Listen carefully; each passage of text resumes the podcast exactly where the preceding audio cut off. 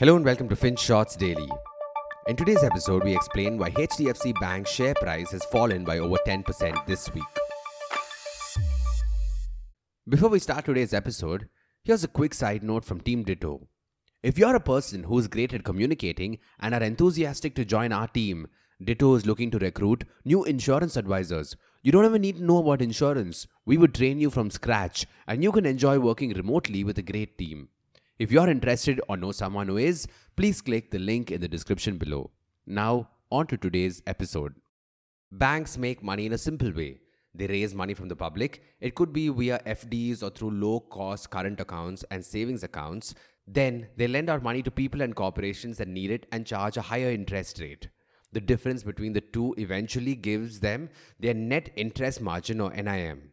If the NIM is higher than its rivals, it's a great sign. It shows that the bank is running its business well and investors will flock towards it.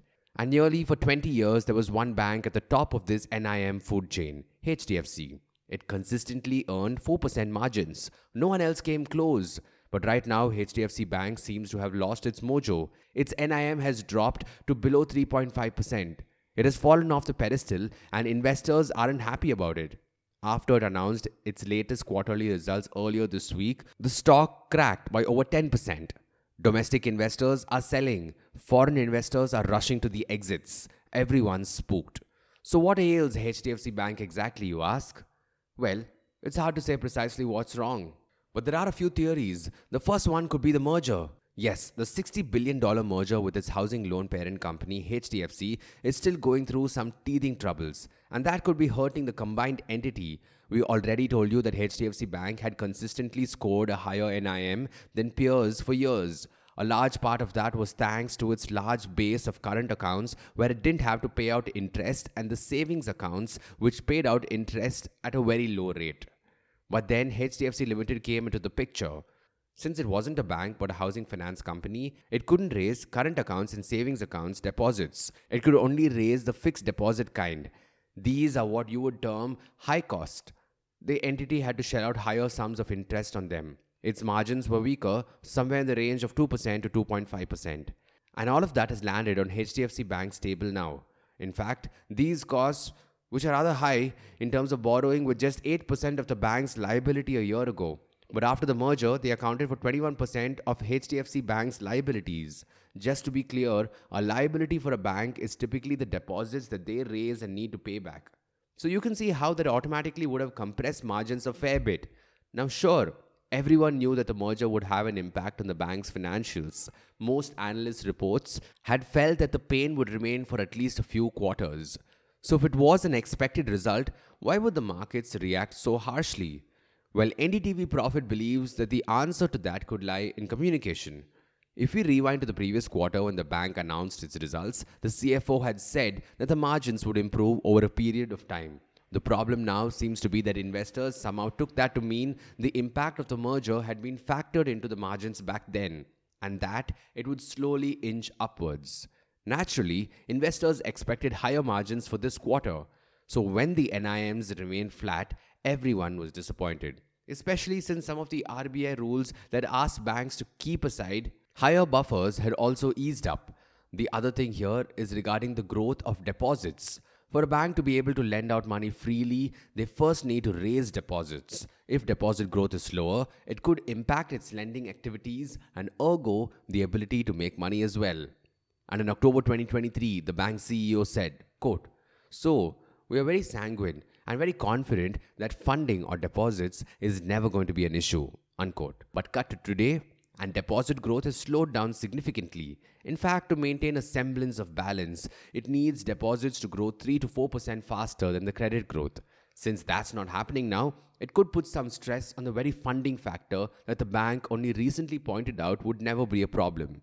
So yes, you can see why the stock cracked after its results were announced. And this brings us to the question on everyone's mind now. Is the HDFC story over? Well, we doubt it. For starters, let's look at the growth in their market share over the years. Since FY15, the bank has doubled its share of loans and deposits in the industry from roughly 5% to above 10% today. This is what made it the behemoth it is today. But hold on, this doesn't tell us what the future holds. For that, we need to look at the opportunity too.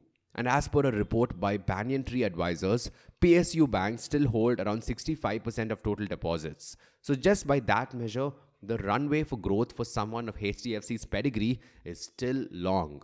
And HDFC could still be very well aware of this. They've doubled down on setting up branches all across India. In the past 5 years, the number of branches has risen by 60%. No other bank is launching new branches at this scale. They're not even close. Now, here's how this could play out. Apparently, there's a strong correlation between the age of HDFC Bank's branches and the deposits they manage. There's an inflection point, or what's called a J-curve, when a branch completes 10 years. The deposits suddenly take off. It's something that research house Nomura pointed out as well. But why does that happen? We can't be too sure. But the common theory is that people prefer the status quo in banking, and it typically takes a bit of time for a branch to make its inroads among the population. But once that trust builds, the surge in deposits can be like a tsunami. Right now, HDFC Bank has over 2,000 branches. The bet is that the J-curve kicks in soon enough for many of them. Finally, don't forget that one key opportunity is that 70% of HDFC Limited's customers don't seem to bank with HDFC Bank. That itself provides a huge opportunity for the bank. So is this the right time to snag this beaten-down banking giant?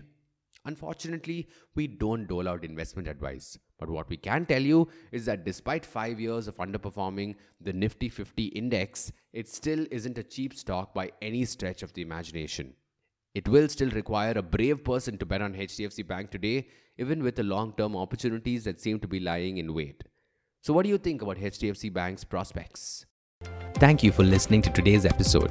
Finshots Daily is available on a bunch of streaming platforms such as Spotify, Apple Podcasts, and Google Podcasts. So make sure you follow us on your favorite podcast streaming platform. Until next time.